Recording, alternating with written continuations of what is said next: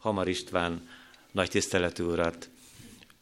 Örül a szívünk, hogy eljött ide mi közénk, hogy advent első vasárnapján, evangelizációs hetünk kezdetén ő hirdesse Istennek igéjét. Kegyelem nékünk és békesség Istentől, ami atyánktól, és az Úr Jézus Krisztustól. Amen. Hallgassátok, szeretett testvéreim, Istenünk szent igéjét. Ézsaiás próféta könyve 44. részének harmadik verséből, valamint Ezékiel könyve 36. részének 25., 26. és 27. verseiből fogjuk meghallgatni Istennek igéjét. Az igéket azért olvasom fel én, mert Hamar István, lelkipásztor testvérünk látásában sérült, és most én végzem ezt a szolgálatot ő helyette, és boldog szívvel hallgatjuk majd szívéből fakadó ige hirdetését. Először tehát hallgassuk Ézsaiás könyve 44. részének harmadik versét. Mert vizet árasztok a szomjas földre, patakokat a szárazra. Lelkemet árasztom utódaidra, áldásomat sarjadékaidra. Ezékiel könyve 36. részének a 25. versétől pedig így szól az ige. Tiszta vizet hintek rátok, hogy megtisztuljatok. Minden tisztátalanságotokból és minden bálványotokból megtisztítlak benneteket. Új szívet adok nektek, és új lelket adok belétek. Eltávolítom testetekből a kőszívet, és hús szívet adok nektek, az én lelkemet adom belétek, és azt művelem veletek, hogy rendelkezéseim szerint éljetek, törvényeimet megtartsátok, és teljesítsétek. Most helyet cserélünk, kedves testvéreim, és imádkozni fogunk. Hamar István, lelkipásztor testvérünk imádsága következik. Áldott légy, Urunk, Istenünk, hogy szólsz hozzánk. Mi csak képzelődni tudunk rólad. Az embernek nem lehet fogalma arról, hogy kicsoda a mindenség ura. Te magad tudod, hogy mit bír el értelmünk, ember voltunk, és hogy tudod magad megmutatni nekünk, hogy valami titokzatos módon bizonyosságot szerezzünk arról, hogy vagy, hogy te vagy a mindenség ura, alkotója, kormányzója, célfelé terelgetője. Te vagy, akinek különös gondja van az emberre, mi ránk is, én rám is. Te vagy az emberiség atya. Te vagy az, aki magadnak, a veled való közösségre teremtettél bennünket, hogy a te közelségedben, a te áldásaiddal bontakozzék ki az életünk. Teljes emberségünkhöz hozzá tartozik, hogy veled éljünk. Köszönjük, hogy mindezt tudjuk, mert szóltál hozzánk sokszor, sokféleképpen, de egyszer egészen különös módon 2000 évvel ezelőtt a testélet igében, Jézus Krisztusban. Köszönjük, hogy abban a korban élhetünk, amikor már láthatjuk őt, tudhatunk róla bizonyosságot. Köszönjük, hogy abban a korban élhetünk, amikor ígéreteid sorra teljesülnek be, és amikor a Krisztusra néző, benne hinni kész embereket lelkeddel újjáteremted. Kérünk, hogy cselekedj velünk most ebben az órában is, hatalmasan, teremtő, újjáteremtő erőddel. Emelj föl minket magadhoz. Amen. Istenünk szent igéje szólít meg bennünket, a János írása szerinti Szent Evangélium harmadik részének első nyolc verséből, valamint a 14. és 15. versekből. Volt a farizeusok között egy Nikodémus nevű ember, a zsidók egyik vezető embere. Ő egy éjjel elment Jézushoz, és így szólt hozzá. Mester, tudjuk, hogy Istentől jöttél tanítóul, mert senki sem képes megtenni azokat a jeleket, amelyeket te teszel, ha csak nincs vele az Isten. Jézus így válaszolt. Bizony, bizony, mondom neked, ha valaki nem születik újonnan, nem láthatja meg az Isten országát. Nikodémus ezt kérdezte tőle. Hogyan születhetik az ember, amikor vén? Bemehet anyja méhébe, és megszülethetik ismét? Jézus így felelt. Bizony, bizony, mondom neked, ha valaki nem születik víztől és lélektől, nem mehet be az Isten országába. Ami testtől született, test az, és ami lélektől született, lélek az. Ne csodálkozz, hogy ezt mondtam neked. Újonnan kell születnetek. A szél arra fúj, amerre akar, hallod az úgását, de nem tudod, honnan jön és hova megy. Így van mindenki, aki a lélektől született. És ahogyan Mózes felemelte a kígyót a pusztában, úgy kell az ember fiának is felemeltetnie, hogy aki hisz, annak örök élete legyen ő benne. Eddig Isten üzenete, foglaljuk el helyünket. Szeretettel köszöntöm a testvéreket, és köszönöm a gyülekezet meghívását. Örömmel tettem neki eleget. A gyülekezet lelkipásztoraival már korábban találkoztam, és barátságot kötöttem. Ma advent első vasárnapja van. Talán mindenki tudja, hogy az advent szó a latin adventus rövidebb alakja, Adventus Domini azt jelenti latinul, hogy az Úr érkezése, az Úr eljövetele.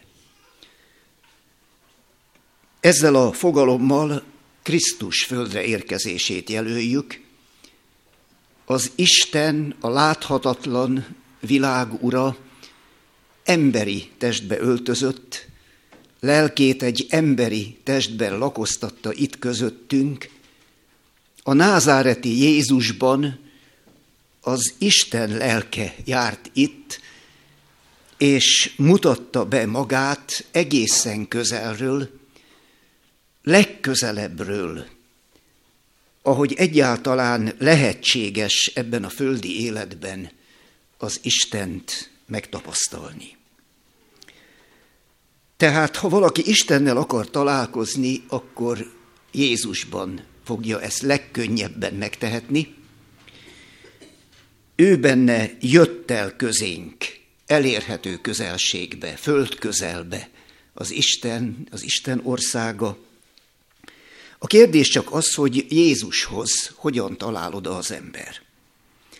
Ennek az evangelizációs hétnek a témái ezek lesznek, hogy milyen utak vezetnek Jézushoz. Sokféle út.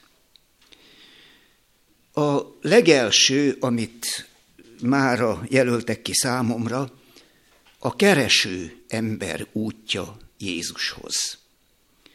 És ennek bibliai példája Nikodémus. Először vele foglalkozzunk egy kicsit, aztán még néhány ilyen kereső és Jézushoz oda találó ember példáját szeretném felvillantani. Tehát Nikodémus. Azt olvassuk róla, hogy éjjel kereste föl Jézust. A mai magyarországi ember számára ugye az éjjel a sötétség, az alvás ideje, illetve a titokban intézendő dolgok ideje. Tehát a tolvajok járnak éjszaka, ugye, meg azok, akik azt akarják, hogy ne találkozzanak velük. És így gondoljuk, hogy biztos Nikodémus is azért ment éjszaka Jézushoz, mert inkognitóban akart maradni.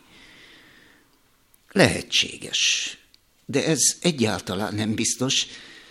Tudni, hogy Palesztina sokkal délebre van, mint Magyarország, melegebb az éghajlat.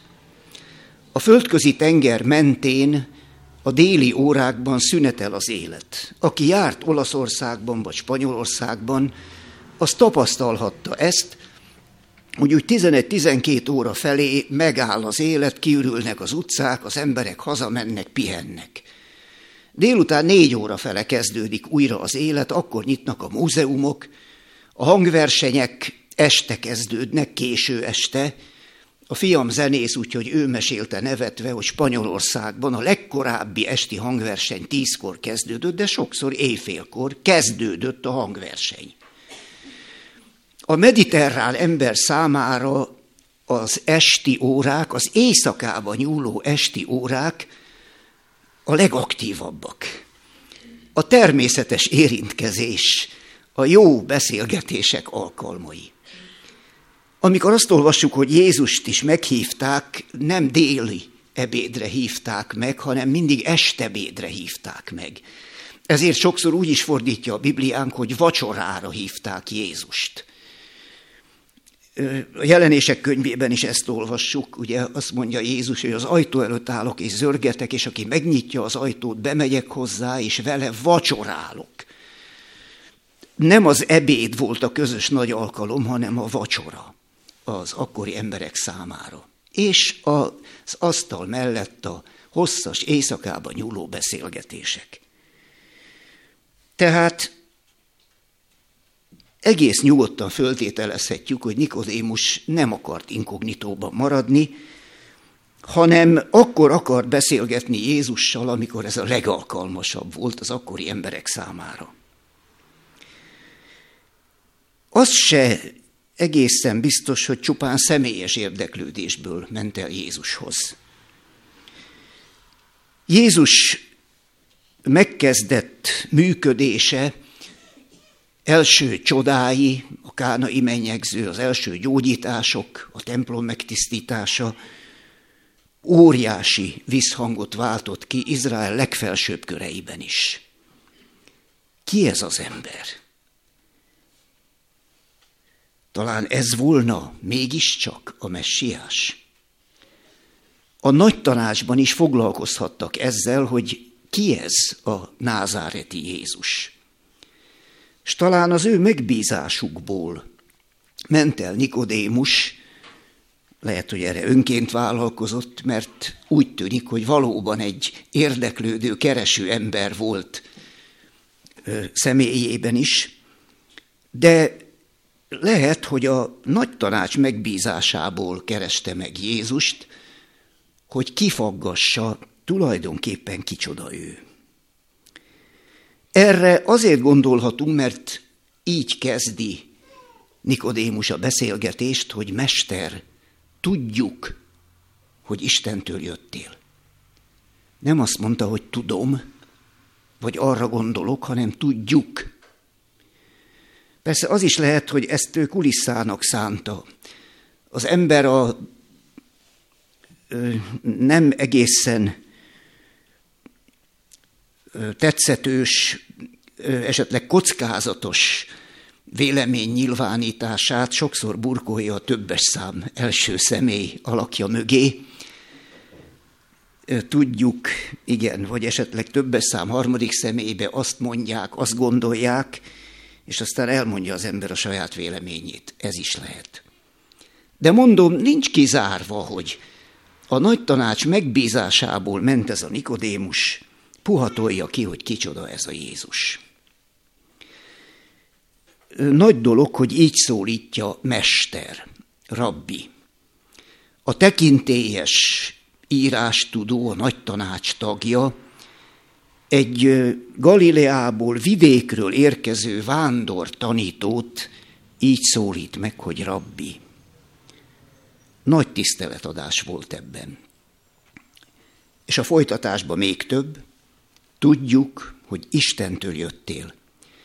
Mert senki sem teheti azokat a csodákat, amelyeket te teszel, csak ha az Isten van vele. Amiket te itt tettél, azok mögött az Isten erejét látjuk. itt elhallgat Nikodémus, és megszólal Jézus. És Jézus arra a kérdésre válaszol, amelyet Nikodémus nem tett föl, de amely ott volt a lelkében. Nagyon finoman fogalmaz János evangélista, azt mondja, hogy Jézus pedig így felelt neki. Hát mire felelt Jézus? Arra a kérdésre, amely ott volt Nikodémus szívében, és amely sokak szívében ott lehetett, hogy kicsoda tulajdonképpen ez a csodatévő Isten embereit közöttünk. Ő lesz a megígért, páratlan követ, a messiás, aki Isten országát megvalósítja. Forró messiás váradalomban éltek akkor a zsidók.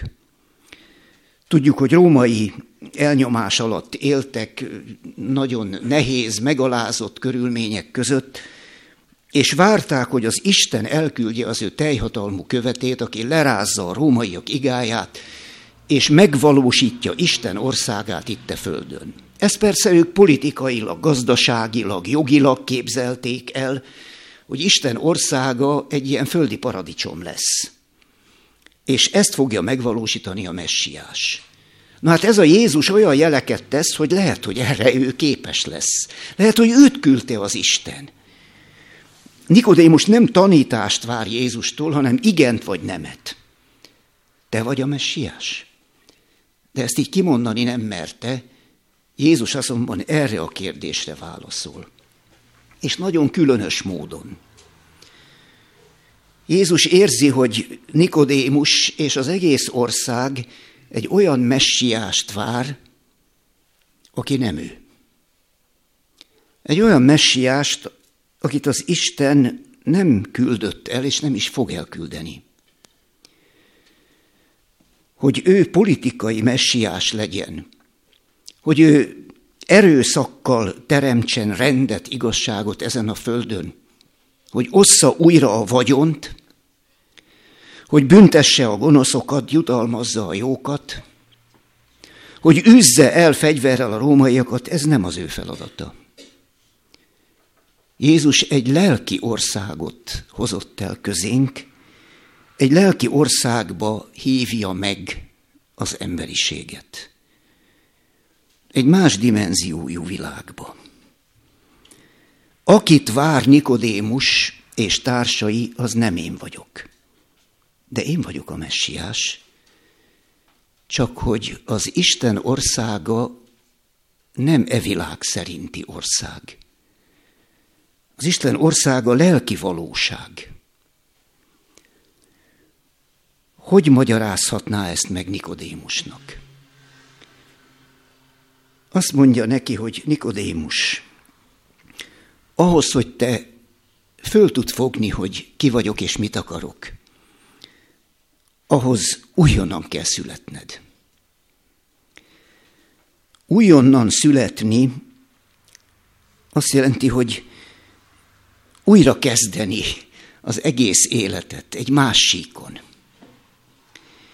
Megszületni egy olyan dimenzióban, amelyre nem születünk automatikusan, amikor a e világra jövünk.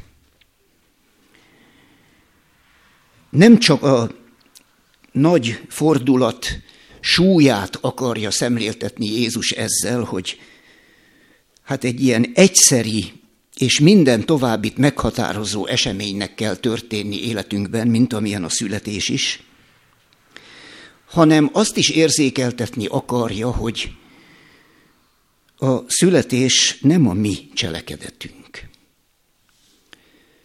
Nem azért születtünk erre a világra, mert akartunk. Velünk történt a születés. Velünk történt valami, amikor a világra jöttünk, és aztán rácsodálkoztunk erre a világra, megismertük, elkezdtünk benne tájékozódni, élni. Hát valami ilyesmiről van szó, mondja Jézus, hogy velünk kell valaminek történnie. Világra kell jönnie egy olyan belső embernek, aki elrejtett állapotban van, magzati, nem világra jött állapotban az ember lelkében, amikor megszületik erre a világra. Ennek világra kell jönnie, elő kell jönnie, és ez az Isten munkája. Újonnan születni, az itt szereplő bibliai szó, görög szó azt is jelenti, hogy felülről születni. Kettős jelentésű ez a görög anóthen szó, azt jelenti, hogy újból még egyszer, és azt is, hogy felülről. Felülről kell születni. A lélek által. Hogy magyarázza ezt meg Jézus Nikodémusnak? Hát ószövetségi proféciákat idéz, amelyeket Nikodémus bizonyára ismert. Jézus valószínűleg azokra az igékre utalt, amelyeket az előbb olvastunk föl Ézsaiás és Ezékiel könyvéből. Amikor Jézus azt mondja, hogy újonnan kell születni víztől és lélektől, akkor Nikodémus elméjében ezek az igék jelenhettek meg. Igen, azt ígérte az Isten, hogy elárasztja a szomjazó földet, azaz kiárasztja a lelkét az ő népére. Ez nem két dolog, hanem egy. Palesztinát nem fogja elönteni az árvíz, hanem a víz, a kiáramló, kiömlő víz az Isten lelke áradásának a képe.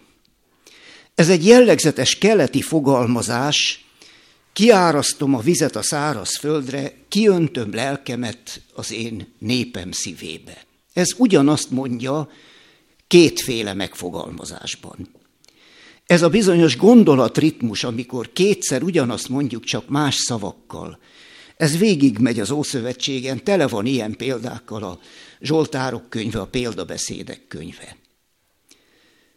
És ugyanígy olvassuk Ezékiel könyvében, hogy megtisztítlak titeket, tisztára moslak titeket, azaz a lelkemet árasztom belétek, és a lelkem tisztít meg arra, hogy teljesíteni tudjátok törvényeimet. Tehát a víz a léleknek a képe, ez nem egy külön mozzanat, hanem képe a lélek áradásának. És ez ebben a két ószövetség igében, amit hallottunk, egészen nyilvánvaló. És az is nyilvánvaló, hogy Jézus nem egészen új fogalmakkal akarta Nikodémus zavarba hozni, hanem nagyon is jól ismert fogalmakkal és igékkel akarta megértetni vele, hogy miről is van itt szó.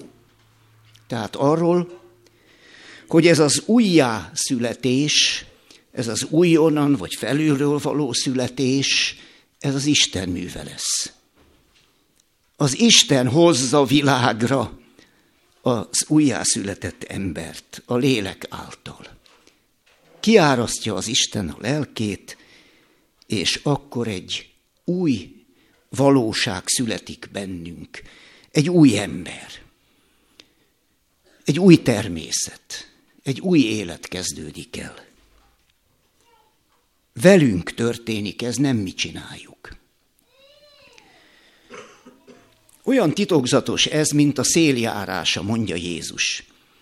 És itt megint jó, ha tudjuk, hogy sem a zsidónak, sem a görögnek, tehát a Biblia nyelveinek nincs külön szava a szélre, meg a lélekre. A héber ruach szó azt is jelenti, hogy szél, meg azt is, hogy lélek. Tehát ha fúj a szél, az is ruach. És ha a lélek kiárad, az is ruach.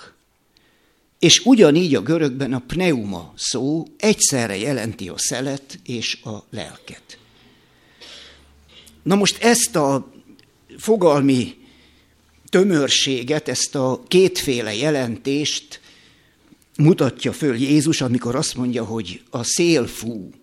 Mondhatná azt is, hogy a lélek fúj mert ugyanaz a szó mind a kettőt jelenti. Fúj a szél, nem tudod honnan jön, nem tudod meddig megy, nem látod, de érzed. De a szél nem mese, valóság.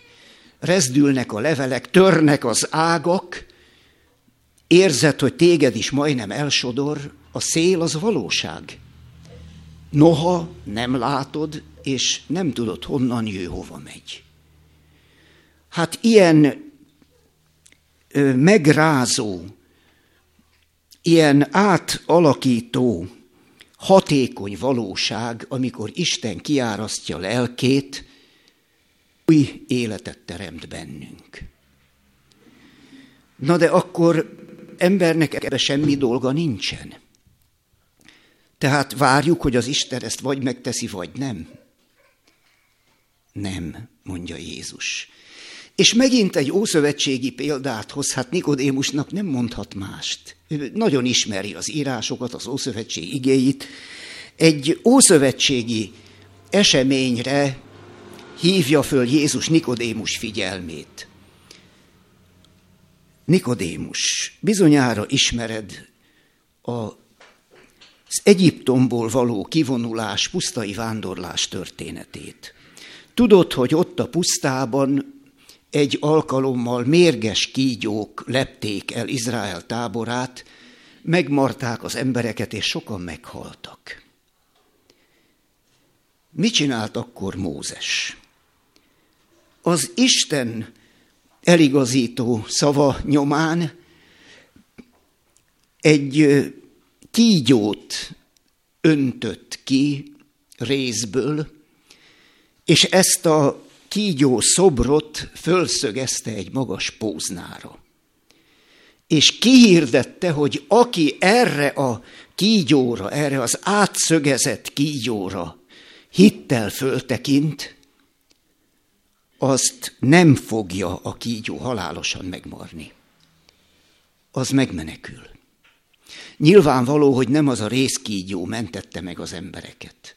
Isten mentette meg. Azokat, akik az Istentől kapott jelet komolyan vették. Akik tudták, hogy Mózes nem magától találta ezt ki, hanem az Isten mondta neki, hogy öntsön részkígyót, és szögezze föl a póznára, és hívja fel a nép figyelmét, hogy aki hittel föltekint, az megtartatik. Hát a kérdés az, hogy tudtak-e ilyen hittel nézni az Istentől kapott jelre. Ezt a történetet Nikodémus jól ismerhette. És azt mondja Jézus, hogy tudod, Nikodémus, ahogy valamikor ezt a kígyót fölemelték, átszögezték, és aki hittel föltekintett rá, megtartatik, úgy fog az Isten most egy hasonló jelet adni. Az ember fiát, Jézus így hívta magát egy dánieli profécia nyomán, most erre nem tudok kitérni, nincs rá idő, szintén ószövetségi proféciák foglalata volt az emberfia fogalma, azt mondta Jézus, hogy az emberfiát is így fogják fölemelni, mint valamikor a részkígyót. Gondolhatott itt Jézus elsősorban a keresztre, ahova fölszögezik majd őt, mint valamikor a részkígyót.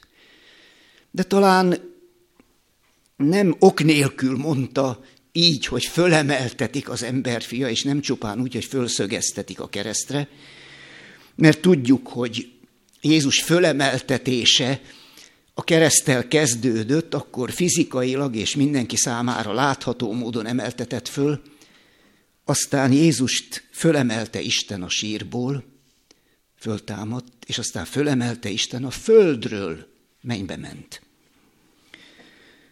Az ember fiának fölemeltetése, a kereszt, aztán húsvét és áldozó csütörtök az Istentől adott jelek, hogy aki hittel néz föl rá, az megtartassék.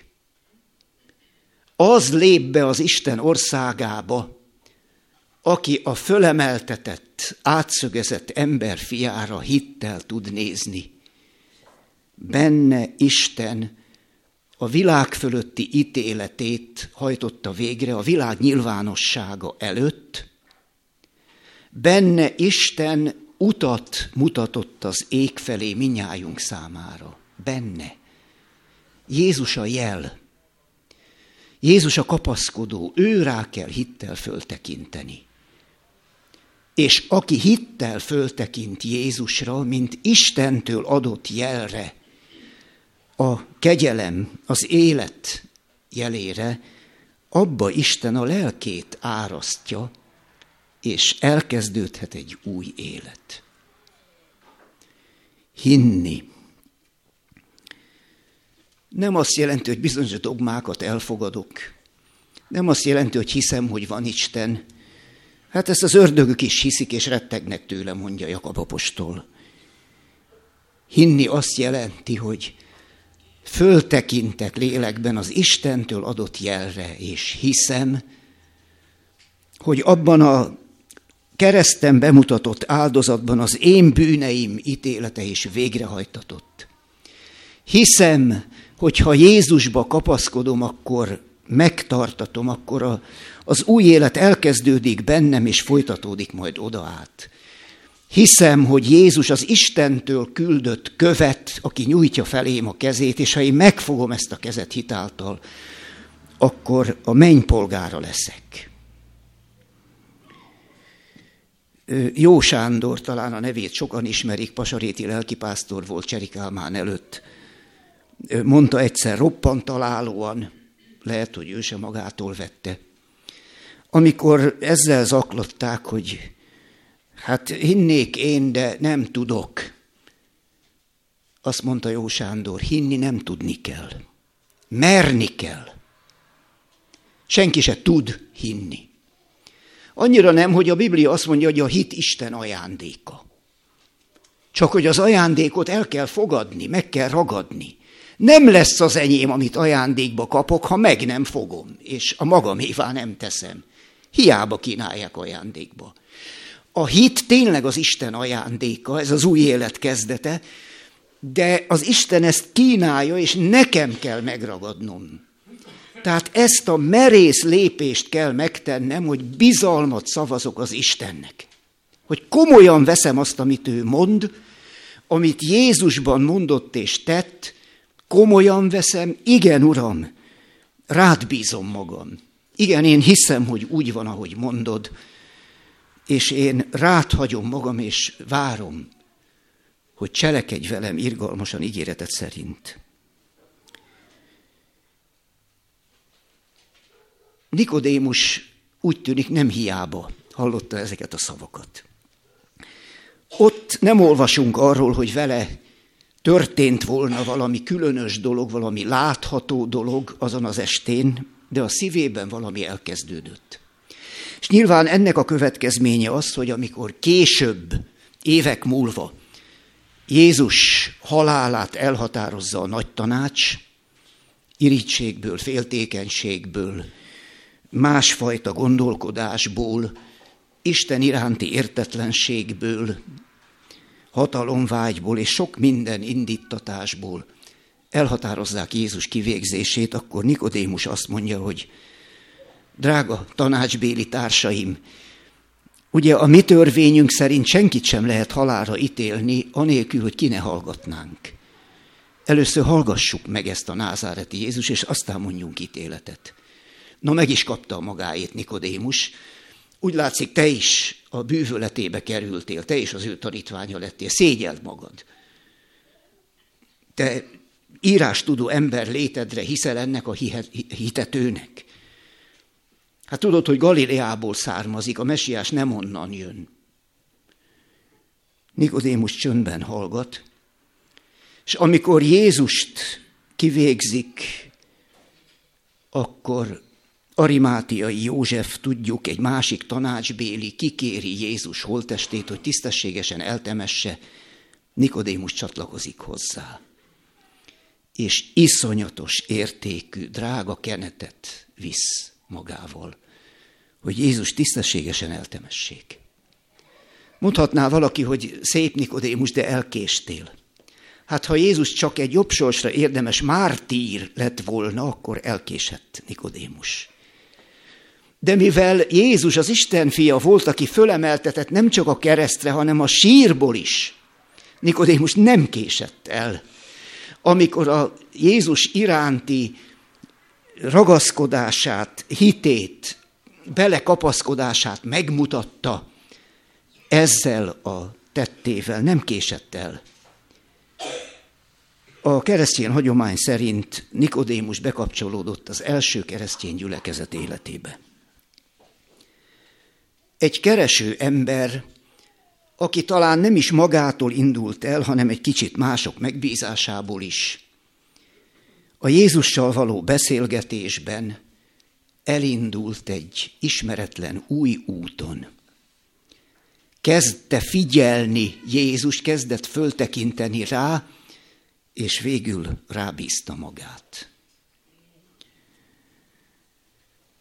Ilyen kereső, igazságkereső, Istent kereső emberek rengetegen voltak Nikodémus után is végig az egyház történetében. Nagyon sok példát mondhatnánk, egyet hadd mondjak a múltból, és aztán egyet a jelenből. Talán néhányan ismerik azt a párlapos kis hitmélyítő iratot, amelynek ez a címe, hogy Találkozásom Jézus Krisztussal. Egy Metallinos nevű görög matematikus vallomásai olvashatók benne. Ez a Metallinos a 20. század elején élt, ateista családból származott, és meg volt győződve róla, mint tudós ember, hogy a kereszténység egy nagy hitetés. És elhatározta, hogy ebből a Krisztus tévejgésből kiózanítja a világot, elhatározta, hogy megcáfolja a kereszténység tanításait. Evékből anyagot gyűjtött a könyvtárakban, kezébe akadt Chateaubriand, francia írónak a könyve, a kereszténység szelleme. No, ez francia, nyilván a francia felvilágosodás szellemében megcáfolja a kereszténységet. Kivette ezt a könyvet, és a legnagyobb meglepetésére azt olvassa, hogy Chateaubriand hitt Jézusban. Hogy nem megcáfolja, hanem megerősíti a kereszténység tanításait a saját meggyőződése szerint. És hivatkozik Chateaubriand egy nagyon jól ismert, pár száz évvel korábban élt matematikusra, Pascalra. Pascal könyve a következő, amit kivesz Metalinos a könyvtárból, Gondolatok a vallásról című könyve egy fantasztikusan meggyőző vallomás arról, hogy ez a Pascal is, mint tudós ember felnőtt korban, hogyan élte át az újjászületést hogy rengeteget töprengett a Biblia igazságán Jézuson, és egyszer csak egy délutáni órában vakító világossággal jelent meg benne Krisztus lelke, és érezte, hogy átöleli Krisztus, és egy pillanat alatt minden kétsége eltűnt, és valami határtalan öröm töltötte be a szívét beleáradt az Isten lelke, és úgy érezte, hogy valami tűz ragyogott fel, és soha többé ettől ő nem tud már elszakadni. Na, Metallinos ezeknek az olvasmány élvényeknek az alapján eljutott oda, hogy hát talán mégiscsak igaz az, amit Krisztusról mondanak, hát akkor megpróbálok vele személyesen beszélgetni. És egy ilyen belső indítatást érzett, hogy imádkozzék, szólítsa meg ezt a Krisztust, akiről Chateaubriand meg Pascal beszél, szólítsa meg. És hát életében először a saját szavaival elmondott egy rövid imádságot, és valami határtalan békesség és öröm töltötte be a szívét. Aztán már jó ideje imádkozott, amikor a Bibliát még egyáltalán nem ismerte. Érdekes, hogy így jutott hitre, és így született újjá, de egy idő múlva azt a belső indítatást érezte, hogy hát ezt a Jézus mégis meg kéne jobban ismernem, hogy ki volt ez. És akkor egy alkalmi árustól, egy ilyen régiségkereskedőtől vett egy használt Bibliát, és elkezdte olvasni, és nem tudta letenni. És miután megismerte Krisztust erre, szentelte életét, hogy ő ennek a Krisztusnak lesz a követe, a tanítványa, a tanúja, és gyülekezeteket szervezett, újított meg Görögországban. És végül hallgassunk meg egy mai példát. Talán tudják a testvérek, hogy az unitárius egyház a kereszténység peremén van valahol. Az unitáriusok hivatalos tanítása szerint Jézus nem az Isten fia, hanem egy zseniális ember. Erről az unitárius életben, a hivatalos lapjukban egy hosszú ideig elhúzódó vita zajlott le, hogy kicsoda is tulajdonképpen Jézus. Ennek a vitának a végén az unitárius egyház akkori főgonnoka, Szabó István írt egy záró cikket. És ebben a záró cikkben egy olyan ember, akinek hivatalból kellett képviselnie ezt a nézetet, hogy Jézus csak ember. Ebben a záró nyilatkozatban egy olyan vallomást tesz, amely azt hiszem sok református embert is megszégyenít. Hallgassuk meg ezt a bizonságtételt. Egy kereső ember, aki eljutott Jézus titkának a megismeréséhez. Jézus ember volt, mert valóságos emberi testben élte le föld életét. Tudjuk azonban, hogy az ember testből és lélekből áll. És az sem szorul bizonyításra, hogy a részek közül a szellem, a lélek hordozza magában az élet lényeges principiumait. A tökéletesedés utáni vágy, a tisztaság, a fenségesség, a szentség és az örök élet stigmáit. Ebből következik, hogy az ember értéke az szerint változik, hogy lelke, szelleme milyen kapcsolatban van a természet feletti, tökéletesebb világrendel, és hogy e kapcsolat révén ezekből az értékekből mennyit tud megvalósítani a maga egyéni életében és szűkebb földi körében. Vizsgáljuk meg tehát, hogy ez a felsőbbrendű élet miként tükröződik Jézus emberi életében.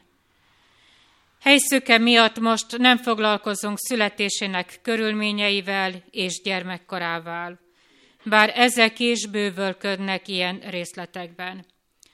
Csak attól az időtől követjük őt, amikor hivatástudatának határozott kérlelése után tanítani kezdett. Egy sokat tanult, bölcs, bölcs ember arra határozza el magát, hogy eszméjének hirdetésével és terjesztésével megreformálja társadalmi életet, mi az első teendője.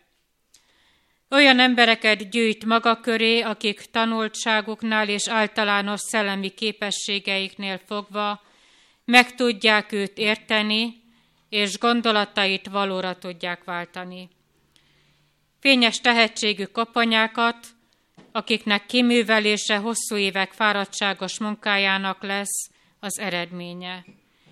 Miképpen válogatta ki Jézus a maga tanítványait? Egyszerű embereket hívott maga köré, és nem kételkedett abban, hogy tanítványai teljesíteni tudják hivatásukat. És a történelem bebizonyította, hogy Jézus jól választott. Miképpen lehetséges ez? Úgy, hogy Jézus lényeglátó elme volt, és tudta, hogy az egyszerű halászok teste milyen lelket, szellemet hordoz, és azt is tudta, hogy ő maga birtokában van annak az erőnek, amely meg tudja világosítani a tanítványok értelmét. Kérdem, Ki volt erre képes Jézus előtt és után? Az evangéliumok hitelt érdemlően leírják Jézus csodatételeit. Ezzel kapcsolatban csak kétféle állásfoglalás lehetséges, vagy hiszem, vagy nem hiszem. Én mélységes meggyőződéssel hiszem, hogy ezek a csodák az evangéliumokban leírt módon valóban megtörténtek. Miért hiszem? Azért, mert Jézus abszolút tiszta szellem az imádság és meditáció perceiben tudatos és közvetlen kapcsolatot teremt, tudott teremteni a természet feletti tökéletes világrenddel, és bőséges rendelkezésére állottak azok az erők, amelyeknek birtokában valóban csodákat művelhetett. Ezeket az erőket a mai tudomány még nem ismeri, és még nagyon sokáig nem fogja ismerni. Majd fokozatosan olyan mértékben fogja megismerni, amilyen mértékben tisztul és fejlődik az emberi szellem. Ennek a fejlődésnek a legelső lépése pedig az lesz, amikor a gondolkodó ember megsejti a lehetőségek végtelen távlatait, és mélységes szégyenérzet fogja el gőgös viselkedése miatt. Hiszem tehát Jézus csodatételeit, és ugyanakkor megkérdezem, melyik ember volna még erre képes? Hiszed-e, hogy az új testamentumban foglalt tanítás Jézus műve? Én hiszem. És azt is tudom, hogy ez a hatalmas boltozató mű csak töredéke Jézus szellemi kincses bányájának. Amióta emberi kultúráról beszélhetünk, nem találunk olyan szellemi terméket, amelyet az egyszerű ember is megért, és a legnagyobb bölcsnek az igényeit is kielégíti. Ezt Jézuson kívül nem tudta megcselekedni senki sem, mert emberfeletti értelem nyilvánult meg benne. És vessünk egy pillantást Jézus szenvedésére. Vajon a visszataszító megaláztatásoknak sokassága és a testi gyötrelmek borzalmai között melyikünk tudott volna úgy viselkedni, mint ő? Megőrizve mindvégig a makulátlan szellem utánozhatatlan méltóságát. Végül pedig álljon előttünk egész földi pályafutása, a maga ragyogó tisztaságában, tévejgésektől és botlásoktól mentesen. Vajon melyik ember életéről lehet ezt elmondani? Látjuk hát, hogy Jézussal kapcsolatban az ember szó milyen szegényes, és a teremtés koronájának a neve ebben az esetben inkább beárnyékol, mint ékesít amerre Jézus e földi tereken elhaladt, ott megenyhült a szenvedés, és a szeretet gyógyító áramai járták át a lelkeket. Még a tökéletes ember jelzője is lehangol, és szomorúsággal tölt el. Tudom és érzem, hogy mérhetetlenül több volt ennél. Én nem nevezem semminek, csak megfáradt fejemet a kezére hajtam, és kimondhatatlanul szeretem. Nikodémus, Pascal Chateaubriand Metallinos, Szabó István. Ki lesz a következő a sorból? Talán közülünk valaki. Adja Isten, hogy így legyen. Amen. Istenünk, ezt komolyan így gondoljuk búsgyarló bűnös én, hadd légyek gyermeked. Fogadj el minket, úgy, amint vagyunk, gyermekeidül. és áraszt ki ránk a te lelked, ahogy megígérted, hogy mindazokra, akik hittel tekintenek föl a fára szögezett, és aztán megdicsőült emberfiára, mindazokra kiárasztod lelkedet. Újjáteremted őket. Hát így nézünk most fel Krisztusra, és kérünk, hogy áraszt ki ránk a te lelked. És lelked által vonj be abba az országba, abba a lelki országba, ahol minden kérdésre van válasz, és minden bajra megoldás, ahol békesség van, öröm, erő, örök élet. Könyörgünk hozzád különösen azokért, akik megpróbáltatások között vannak a gyülekezetben. Hogy áldásul legyen számukra ez a nehéz idő. Hogy ne törjenek össze a csapások alatt, hanem rád tudjanak fölnézni, és egy új világ kezdődhessék el bennük, egy új élet. Kérünk, Urunk, hogy hajolj le betegeinkhez, érints meg őket, s meggyógyulnak. Kérünk, Urunk, hogy hajolj le gyászoló testvéreinkhez. Most különösen is kérünk azokért, akik most a héten temették el szeretteiket. Istenünk, Te tudod, hogy milyen tehetetlen, milyen tanácstalan az ember a halállal szemben. Itt éljük át leginkább, hogy semmik vagyunk. És ebben a nyomorúságunkban szólíthat meg talán leginkább a te igéd, ígéreted. Ne féljünk, mert te erősebb vagy a halálnál. Meghalt és feltámadott Jézus Krisztus, aki azt ígérted, hogy aki hisz benned, annak örök élete van.